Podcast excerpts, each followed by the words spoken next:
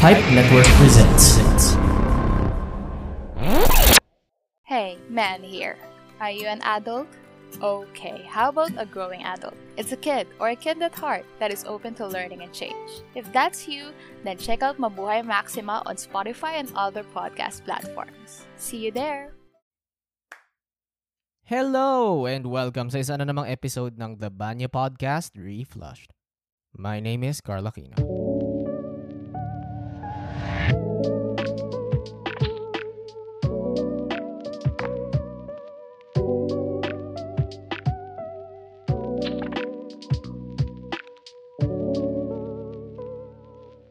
For this episode, let's talk about empires and the people who ruled them. Specifically, ang kauna-unahang emperor ng China, na si Qin Shi Huang. Ngayon, ipapreface ko lang muna sa inyo guys. I am not Chinese. I don't know how to pronounce these words. So, kung na-butcher ko man yung language and yung pronunciation, I'm really sorry. Wala talaga sa ano ko yun. I can't speak Chinese. Anyway, so ngayon, Qin Shi Huang goes by many names as well. He had Zhao Zheng and Ying Zheng as his names. Yun yung nakaregister na pangalan sa kanya din. And he is the founder of the Qin Dynasty, yung kauna-unahang imperial dynasty ng China. He was born in 259 BC sa northwestern area ng China na state ng Qin, yan yung tawag doon. And he was the son of the king of Qin na si Zhuangxiang. And ito na yung part kung saan I'm butchering the pronunciation. I'm really sorry. Pero ayun, he was the son of the king of Qin. Tapos yung nanay niya ay sinasabi nila na isang former concubine ng isang mayaman na business person. Ngayon, itong, ha- itong tatay niya na si Zhuangxiang, naging hari siya ng Qin noong 250 BC. Pero, maiksi ang reign niya. Tatlong taon lang siya naging hari ng Qin bago siya namatay. And yung anak niya na si Zhao Zheng, yung magiging Qin Shi Huang, naging hari siya nung 13 years old lang siya in 247 BC. So, syempre, hindi pa siya handa. Kailangan pa niya mag-training and ano, maraming kailangan pang gawin. Hindi pa siya fully developed, kumbaga. So, back then, itong China kasi, hindi siya isang buong nation tulad ng paano natin siya alam ngayon. Ang China kasi separated yan ng iba't ibang mga city-states and regions. And nagkataon na itong si Qin, na yung, yung Qin state, ito yung pinakamalakas na state sa lahat ng nabubuong states nun. Mga nabubuong areas, kumbaga. Marami rin nagsasabi na itong state of Qin na to, siya yung magiging yung dynasty. Yung magiging kauna-unahang dynasty at makakapagpabuo sa buong China. They got that right. Anyway, kahit na naging hari na siya ng 247 BC, na-deklara lang siya officially nung 238 BC, nung naging ripe old age na siya. Around approximately 21 na siya noon. Tama naman, di ba? I guess tama ang math ko. Anyway, so kailangan mo na niya mag-mature. He, he still had to do his studies. Kailangan pa niya matuto ng multiplication and division. Aral muna bago landi. Kumbaga, ganun. So, ayan during that time, yung namumuno sa kaharian niya ay itong taong nagangalang si Lu Buwei. Siya yung chancellor ng panahon ng tatay niya. And may mga bali-balita din daw. may mga bali-balita daw na siya daw ang actual na tatay niya. Dahil yung nanay niya at si Lu Buwei ay matinding room. They were roommates. Oh my God, they were roommates. Yes, they were roommates daw, kumbaga. Nagkaroon ng isang matinding uh, scandal and affair daw. So, may possibility na si Qin Shi Huang ay anak ni Lu Buwei. So, ngayon, nung lumaki na siya, ang kauna-unahang decree ni Zhao Zheng, yung pangalan niya, again, ang kauna-unahan niyang decree bilang isang hari ay ipa-exile si Lu Buwei. Kasi apparently, itong si Lu Buwei naging super very naughty boy. Kasi meron nagkaroon siya ng scandal regarding siya, yung reyna na si Dowager Zhao, tapos meron pang isang iniirog yung reyna ng nanay ni ano ni Qi Shi Huang. So, itong nagkaroon ng matinding con- kerfuffle at conundrum kumbaga. So, ang nangyari, uh, nabuking sila, nagkaroon ng ano, conspiracy and everything. Ang nangyari, si Lu Buwei, in exile. Yung kabit naman nung Reyna na si Lao Ai, in-execute. Pa, kasi nagkaroon pa siya ng ano, nagkaroon pa siya ng involvement sa isa, isa pang conspiracy na gustong magsimula ng isang rebellion. So, matindi na, bloodshed kagad ang kauna-unahang ginawa niya bilang hari. Through warring, espionage, at kung ano-ano pang mga kung ano-ano pang mga kalokohan. Dito niya nagawang mabuo ang buong China noong 221 BC. Zhao Zheng was able to defeat all of his neighboring states and unite China in a single sovereign nation, kumbaga. And after winning all of these wars and winning all of these battles, he had finally declared himself as Qin Shi Huang. And ang Qin Shi Huang, ibig daw nun ay first sovereign emperor. Itong sinasabi niya, dineclare niya, sinabi niya, mga putang ina nyo. Ako na ang emperor ngayon at ang dinastiya ko ay magtatagal ng, isang ng 10,000 henerasyon. Ang pamilya ko ang maghahari sa lupaang ito habang buhay, kumbaga ganun. Matindi ang declaration niya. He really believed that he will live forever. And magiging ironic yan later on in this episode. Anyway, so gusto mo na siguro malaman paano ba mamuno si Qin Shi Huang? Ano bang ginawa niya para sa pinamumunuan niya? Well, it turns out, marami pala siyang mga reforms at marami rin siyang ginawang mga bagay-bagay. Some of these include, gumawa siya ng isang standardized government. Sa kanya ang pamumuno para centralized, walang makiki power struggle sa kanya. Gumawa rin siya ng isang standardized writing system para ang lahat ng mga tao sa kalupaan niya ay magkakaintindihan hindi lang yon gumawa rin siya ng mga measures, standard measures para gamitin sa business and sa everyday transactions. Gumawa rin siya ng sarili niyang coinage. Nag-issue siya ng sarili niyang coinage para ito ang gagamiting pera ng buong China. And besides that, itong pinaka-iconic kumbaga kung sa tingin nyo na pinaka-iconic, siya rin ang nagsimula ng construction ng Great Wall of China Isang notable quirk ni Qin Shi Huang ay yung pagiging obsessed niya sa kanyang mortality. Ito yung naging downfall din niya, kumbaga.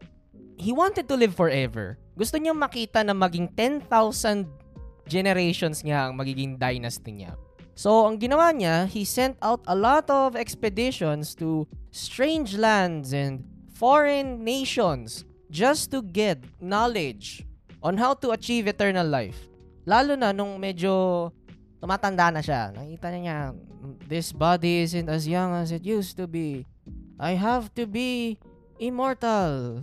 You, scholars and alchemists, go for go out and zap to the extreme.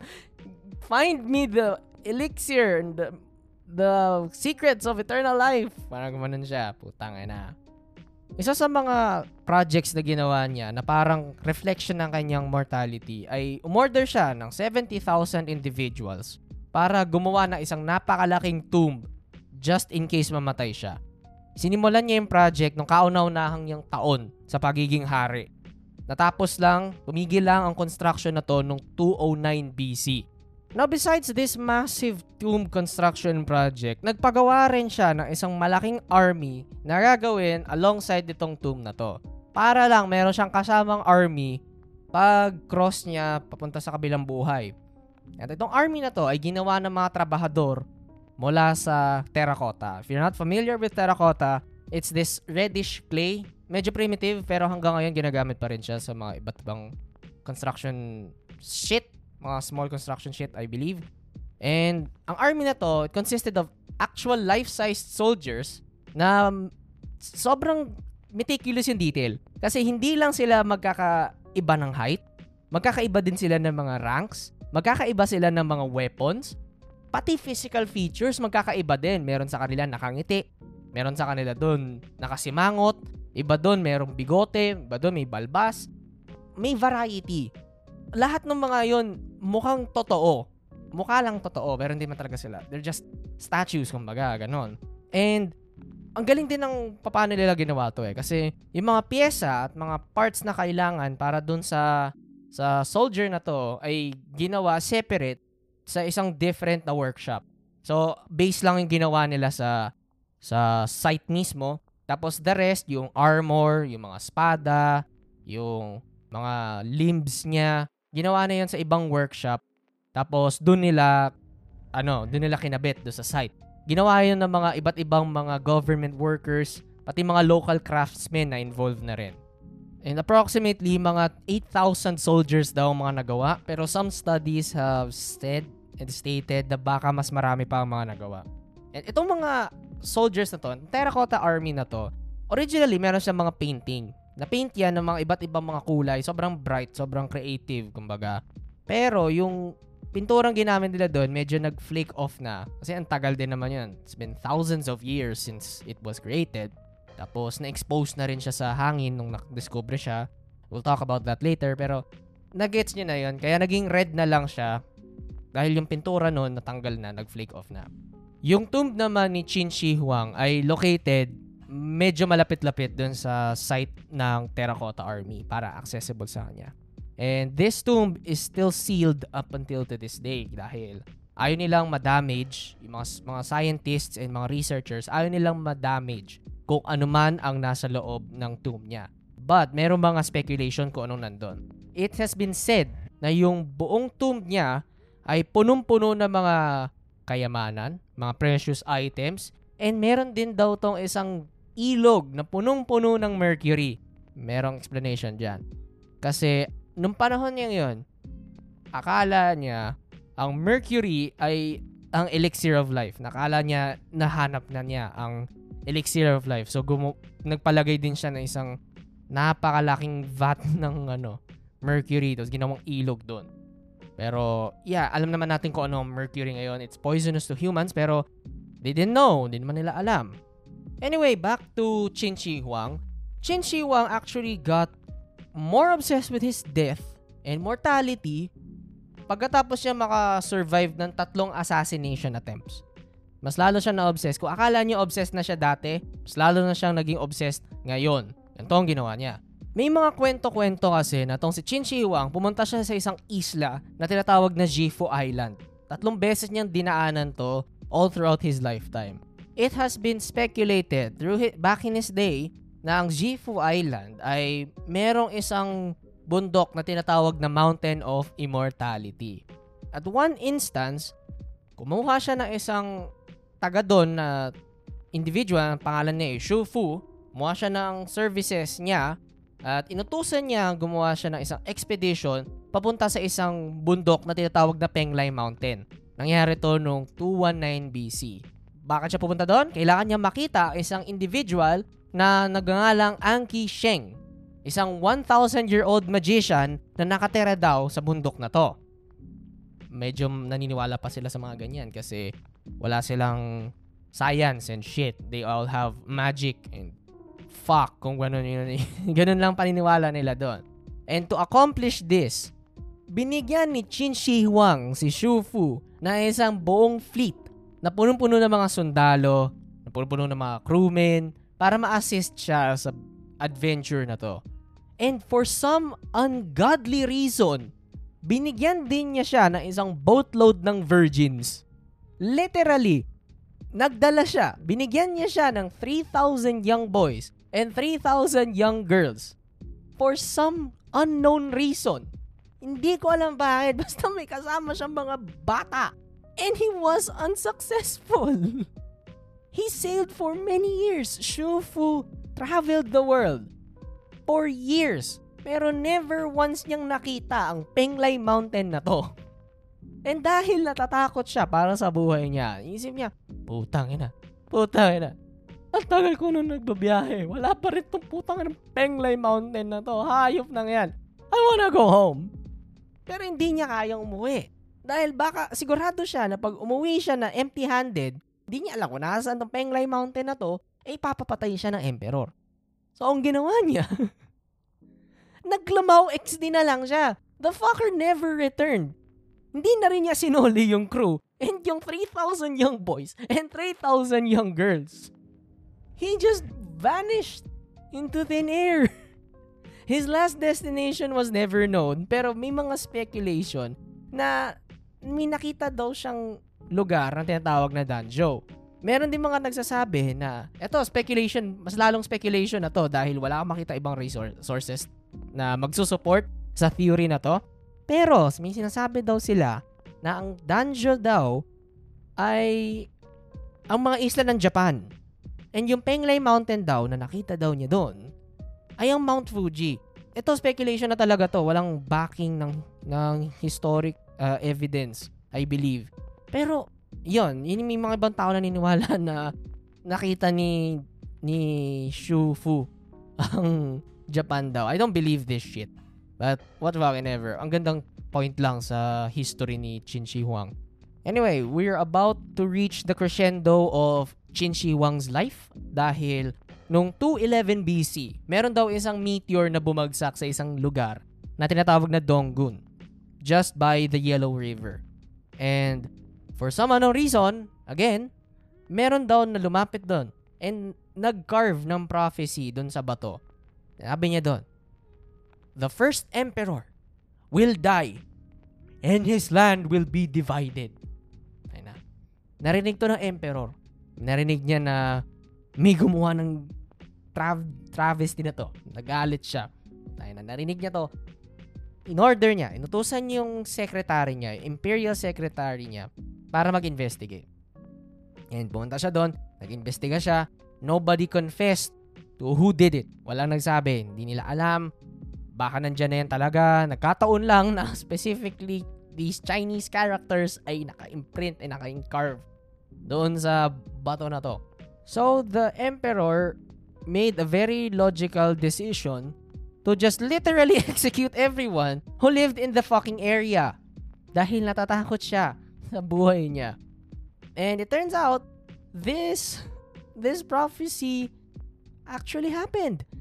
Just one year later, Qin Shi Huang fell deathly ill and then he literally died in 210 BC. The cause of death was never known. Hindi nila alam. Pero may mga speculation din. And again, ang daming speculation dahil mala- matagal ng panahon na nangyari to. Wala tayong evidence, physical evidence. Mga anecdotal references lang nagagawa ng mga tao ngayon. Na nakukuha ng tao ngayon. Pero may mga speculation daw na namatay siya dahil sa mercury poisoning. Dahil doon sa mga potions and mga elixirs na pinag-iinom niya at pinaggagawa niya all throughout his life. He died because of pro- probably mercury poisoning. He was only 49 years old. Yung anak niya, na si Qin Ershi, naging second emperor ng isang United China. Pero, unlike his father, Qin Ershi was a very weak man. He was weaker compared to his dad and he wasn't able to maintain the stability of the nation. Marami siyang mga decisions na ginawa na hindi tama, hindi nag-benefit ang nation niya. So, 'di ba kanina sinabi niya, sinabi ni Qin Shi Huang na gusto niya 10,000 generations. 10,000 generations niya ang mamumuno sa China. Hindi na nangyari 'yon. It only had two generations. Two generations after Qin Shi Huang, the Qin dynasty was already over and was replaced by the Han dynasty, which is sad. Di niya na di na niya nakita na nag-prosper yung dynasty na sinimulan niya, kumbaga. Anyway, so ano na nangyari sa legacy ni Qin Shi Huang? This is now the this is now the epilogue part ng story natin regarding Qin Shi Huang. So, in the futuristic year of 1974 kasi, may mga magsasaka na gustong gumawa ng isang balon sa sa rural area ng China. So, nagkukay sila sa lupa. And then, habang nagtatrabaho sila doon, they accidentally unearthed the Terracotta Army. They were located in the Xiyang village, just somewhere in in the middle of ano, on the middle of China. And ever since 1974, nagkaroon na ng napakaraming archaeological expeditions. And nakita nila na hindi lang pala dito sa area na to ang Terracotta Army, merong isang malawak na area. Marami pang mga areas na covered ang Terracotta Army.